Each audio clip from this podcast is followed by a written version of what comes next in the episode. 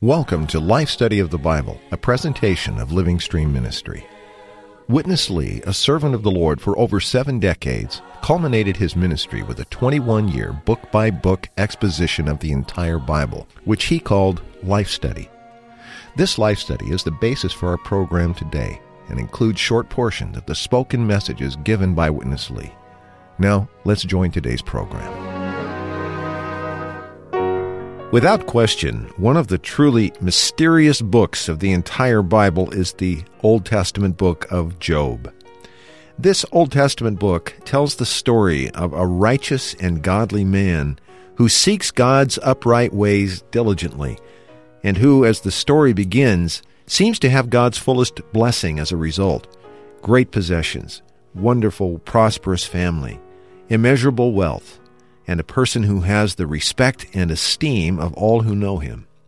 But suddenly tragedy strikes this one, and bit by bit his wealth, his possessions, even his family, his good name, and eventually even his health are stripped away. Job's friends are mystified, as is Job, by what has befallen him, and they engage in lengthy and eloquent debate, all centered around one key question What horrible sin or mistake must Job have committed to bring upon himself such judgment from the righteous God? Well, this is the natural, common, typical understanding of this book, and perhaps we've read it and pondered these same questions. And really, the Bible is quite interesting in that it doesn't give us a direct answer to this. But the real hidden rich and wealth and meaning in this book will startle and surprise you as we prepare to open it up in these coming days on Life Study of the Bible. Francis Ball has joined us for the first program, the Book of Job. And Francis, I think in all of the ministry of uh, Watchman Nee and Witness Lee, perhaps none is more striking than the light and insight that come to the book of Job. It really is a key book, isn't it, in terms of understanding God's economy? I certainly agree with this. I think without understanding God's economy, even Watchman Nee and Witness Lee would not have known how to interpret this as they have. But the fact that they saw God's economy makes it clear that there is a way for understanding what happened to Job and what his discussion and his argument with his three friends include. Well, let's begin. I've selected just a portion of the first few verses that give, as I said, gives a good background as to the kind of person that we are dealing with here, the kind of person we find in Job. There was a man in the land of Uz whose name was Job, and this man was perfect and upright, and he feared God and turned away from evil. And seven sons and three daughters were born to him. And this man was greater than all the sons of the east. And his sons would go and hold feasts in each one's house, each on his own day, and they would send word and invite their three sisters to eat and drink with them. And when the days of feasting ran their course, Job would send word and sanctify them. And he would rise early in the morning and offer burnt offerings according to the number of them all. For Job said, Perhaps my children have sinned and have cursed God in their heart. Job did this continually. Francis, this is not somebody who is uh, apparently upright and uh, just, but the Bible says he was perfect and upright and feared God, then gives us this wonderful illustration of a man who really is godly in his pursuit, isn't he? Very godly because he was following the revelation that he had. And this was probably written about the time of Abraham. And offerings were offered at that time yeah. for this cause, for this purpose, just like he offered the sacrifices in behalf of his children in case they had sinned against God or cursed God. So he was a man who was really for God, a righteous man, and the principle of what is good and what is evil. He was a good man. Yes, he was. Uh, That's good you should bring that up because this matter of the principle of good and evil becomes a dominant theme, as we'll see. Why don't we join Witness Lee with the first section of the life study of Job? The life study of the uh, book of Job is not so easy because Job is an ancient book. It was written 2,000 years before Christ, probably at the time of Abraham. In this book, Satan, as the enemy of God, is a real mystery to us. Why Satan still has not only the freedom, but also the right to go to God's place to attend one of the councils held by God with his angels. Who can explain this? According to Revelation 12, this right will be taken away at the beginning of the great tribulation. Because when the overcomers will arrive at the heavens, they will chase away Satan from the heavens and cast him down to the earth. It will be from that day, the beginning of the great tribulation, Satan will lose this kind of right. Anyhow, no doubt, according to the record of Job, Job was the real one who suffered Satan's hatred and persecution. Job was the writer. This was confirmed by God's word in Ezekiel, and Job's name was also confirmed by James in his epistle 5:11. Francis, uh, a very kind of preliminary section here, a little bit more background, uh, but it's interesting that we see uh, a key early on in this book. Uh, if we uh, look further in chapter 1, I, I read portions of the first five verses. The sixth verse says, Then one day when the sons of God, who are the angels, came to present themselves before Jehovah, Satan also came among them. And Jehovah said to Satan, Where have you come from? And Satan answered Jehovah and said, From roving the earth and going about in it. And Jehovah said to Satan, Have you considered my servant Job? Very interesting. Uh, the Lord doesn't send him away or in any way act like uh, Satan doesn't have the right to be there.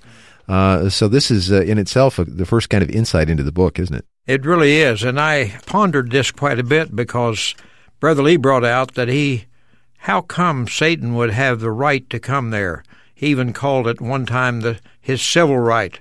Yeah. But I think we have to remember that God Himself anointed Satan as the highest cherub in uh, the heavenly bodies. Right. That is, not the stars, but the heavenly angels. So God's way of doing things is to do it because He's God and He's sovereign. And He did that so He doesn't take it back, but He lets him go and damage himself. He rebelled against God very, very early. Even in the heavenlies, he rebelled against God, and Right. he came and caused man to sin. All these things were the result of him having that kind of liberty and that kind of right. But God did not remove him from his position. I think we have a lesson to learn here. Our responsibilities that we get from God are not uh, there because we've attained to something, but it's because of His sovereign choice. And if we damage it, it's our own doing. This is what Satan did. And eventually he will be cast out of the heavens by the overcomers. Right. And he'll be cast down to the earth. And eventually the whole body of Christ will deal with him in the coming age. Yeah, he makes mention there that that removal of this so-called civil right of Satan's uh, doesn't take place until the end of this age, as you said, uh, near the time of the Lord's return, when the overcomers uh, cast Satan out in Revelation chapter 12. It says, Now has come salvation and the power and the kingdom of our God and the authority of his Christ, for the accuser of our brothers has been cast down. Yeah. And here we see the accuser in God's presence in the heavens, uh, in the heavenlies, in Job chapter 1, very much there. And he, as we'll find out in programs in uh, the days ahead, very much involved in the accusation work, isn't he? I mean, this has been his occupation for a long time now. That's right. Well, the book goes on, and uh, it really uh, centers on six key figures in the book Job and uh, some of his family members and friends, uh, and a young man named Elihu. Why don't we hear a little bit about these and get a little more background uh, of this very fascinating book? Here's Witness Lee for our second portion. This book is the record of the talks of these six parties Job, his dear wife, Job's three good friends, and then the young man, Elihu. This is altogether six, plus God. The law was not given yet, but their talks were based upon the principle of good and evil. That is of the second tree, the tree of the knowledge of good and evil. This is why in their talks they always involved God's judgment. The three friends held a kind of logic that surely Job was wrong in some aspect. If he was not wrong, might be that his children were wrong. Otherwise, there would not be that kind of things occurred to them as judgment from God. Why God judged human race? Because God, according to his economy, created the universe. So God has to govern, to rule. So he has to judge. God desired that man could uh, express him, so man must be under certain kind of a rule. Romans 2 tells us clearly God judges, and God will judge. And for this judgment, God charged a man to do it. And this man was Jesus Christ. Sooner or later, all will be judged by the Lord Jesus Christ. And 1 Timothy 5 tells us some sins of certain persons come to God's judgment first. Some sins of others will come later to God's judgment. But it does not mean God will not judge. And not only so, Romans 8 tells us the entire universe is undergoing and subject to unslavery. That is also a kind of a judgment. So sometimes you just suffer the natural calamities, even though you didn't commit anything.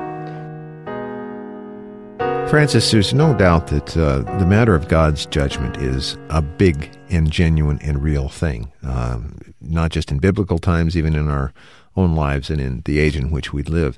Uh, and Job's friends come together and they look at what's happened to him and they immediately begin to discuss and debate. Uh, always are centered around this matter of God's judgment. This must be God's judgment. Otherwise, why would these horrible things have happened? But Witness Lee said something I'd like to ask you to comment on. He said all of these discussions all of their talks were in the principle of the tree of the knowledge of good and evil. For those who maybe haven't been with us that long in our uh, life study of the Bible listening audience, what is the principle of the tree of knowledge of good and evil? The principle of the tree of the knowledge of good and evil, which was in the garden at the same time that the tree of life was there. And God had told Adam that he could eat of all the trees of the garden freely, but of the tree of the knowledge of good and evil, he must not eat of that tree. If he ate of it, he would surely die. But Satan, characteristic to his rebellious nature, yeah. came to Eve and said, You will not surely die. But this principle has maintained all over the centuries because it is a principle of this world. It's the principle of Satan, I would say good and evil, good and evil. So these nearly always are considerations. Is this good or is it bad? Right. That is the principle of natural understanding of what is right and what is wrong. And this was what was governing these uh, friends of Job when they were trying to decide and help him to decide why these calamities were coming upon him. Yeah, because in our uh, natural thought, in our typical consideration, uh, as we are weighing these things, the consideration of good versus evil, we always associate good with God's blessing, and uh, we associate evil with uh, God's judgment. Uh, so their consideration of this obviously fell into that default setting of the natural man, of the natural mind.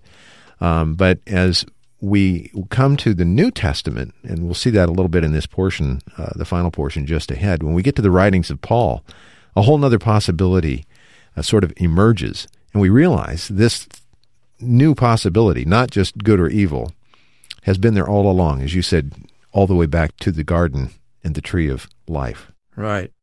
Let's look at a verse in uh, Paul's writings, Philippians chapter 3, verse 8. And as we were talking earlier about all of the uh, philosophical discussions and speculations concerning the book of Job, it's interesting how, in just a few short words, Paul really cuts to the heart of it and really strips away all of the uh, natural thinking and really comes to the center of God's economy, doesn't he? Yes, he does. He says, I also count all things to be loss on account of the excellency of the knowledge of Christ Jesus my Lord, on account of whom I have suffered the loss of all things, and count them as refuse, that I may gain Christ. There's the key, isn't it? Yes, that is the key. It's not a matter of good and evil, it's a matter of gaining Christ. And the judgments that seemingly come upon us from God are something much different than uh, our natural thought is that He's judging us for the bad we do and He's rewarding us for the good that we do. No, what He is doing in His judgment, and God does judge, in His judgment, He is working on His believers or His saints to allow them to have Christ as life. Hmm. Well, that's the point, and we'll hear Witness Lee say it, and then we'll come back and talk about it some more. Job's three good friends, they became debating. This one had a view on certain points, and the other one held another view. So much debating just because of the different kind of views of God's judgment. It is evident that they, the friend of Job, did not see the passive aspect of God's economy in dealing with his holy people, including Job. And what is the passive aspect of God's economy? God wants to shape, not judge, that you may gain God. You may gain God more and more. The hardest thing for people to understand is the content of this book. The friends of Job, even including Job, they didn't see anything about God's stripping. They only know God's judgment. Whatever is recorded in Job as a kind of a suffering to Job was not God's judgment. That was God's stripping. You have to forget about the word judgment.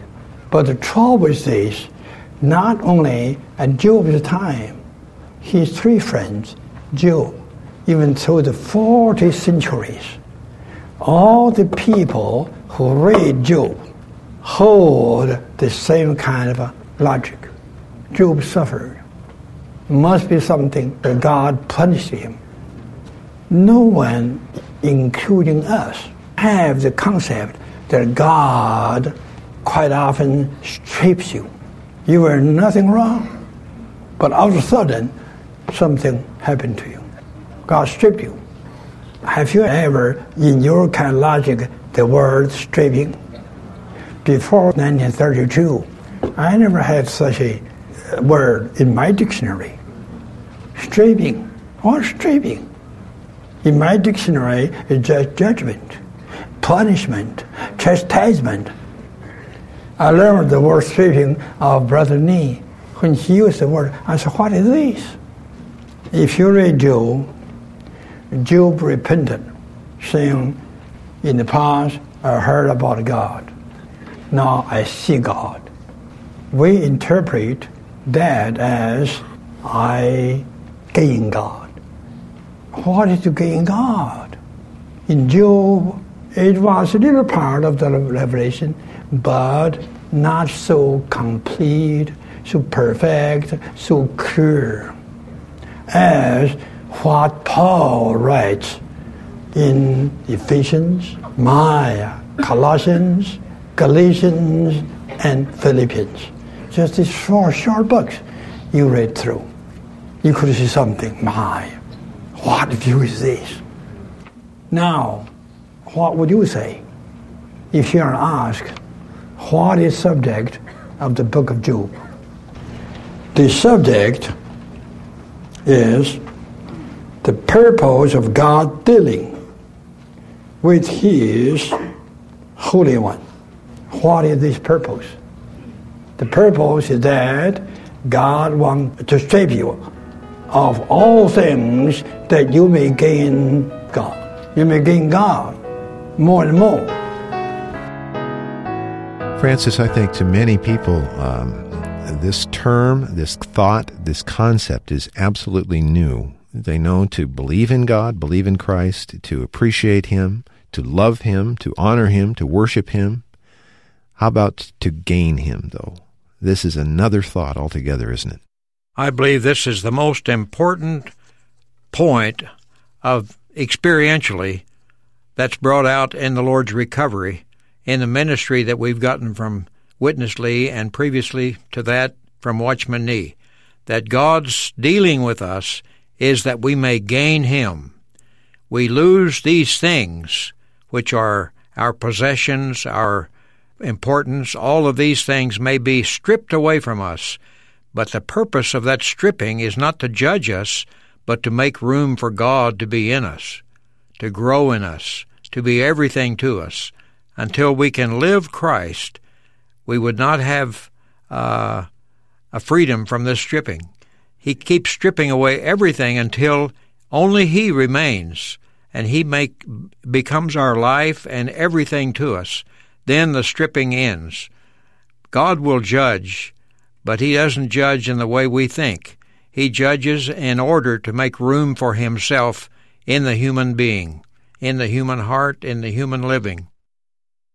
You know, there's an old story that uh, uh, Watchman Nee told. I can't recall which book of his it was, but he, he talked about a parent whose uh, child was uh, holding on to something uh, they shouldn't have been holding, even perhaps a, a, poisonous substance. And the parent was very wise because rather than um, just go forth and jerk it out of its hand and, and, and risk the child running away and drinking the bottle, whatever, he offers his child a piece of candy and of course, the child lets his grip go of the poisonous thing and reaches out for what he perceives to be better. In a sense, this is somewhat like the stripping. There's, we can only have so many things in our hands at once. And if our hands are full of ourself, even our good self, even our upright, uh, proper character, our proper Christian character, there's just no room for God sometimes, is there?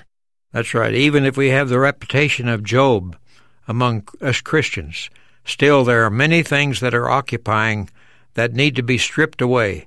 God is very good at stripping everything away from our possessions so that He alone will remain.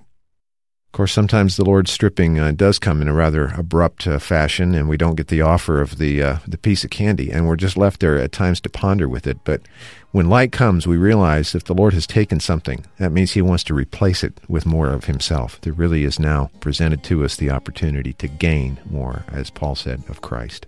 Yes, whatever we lose under His stripping will cause us to gain more of Christ. Hmm. And this is His purpose until eventually we will be not only regenerated, we're being transformed, we're being conformed, and we will be eventually glorified with Him.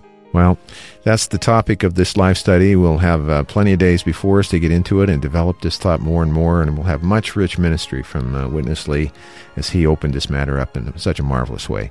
Hope you'll be with us for all these programs. Let me give you our toll free number and invite you to contact us so that you can get for yourself the printed volume of the life study of Job at toll free number 1 888 Life Study, 888 543 3788. For Francis Ball, I'm Chris Wild. Thanks very much for listening today.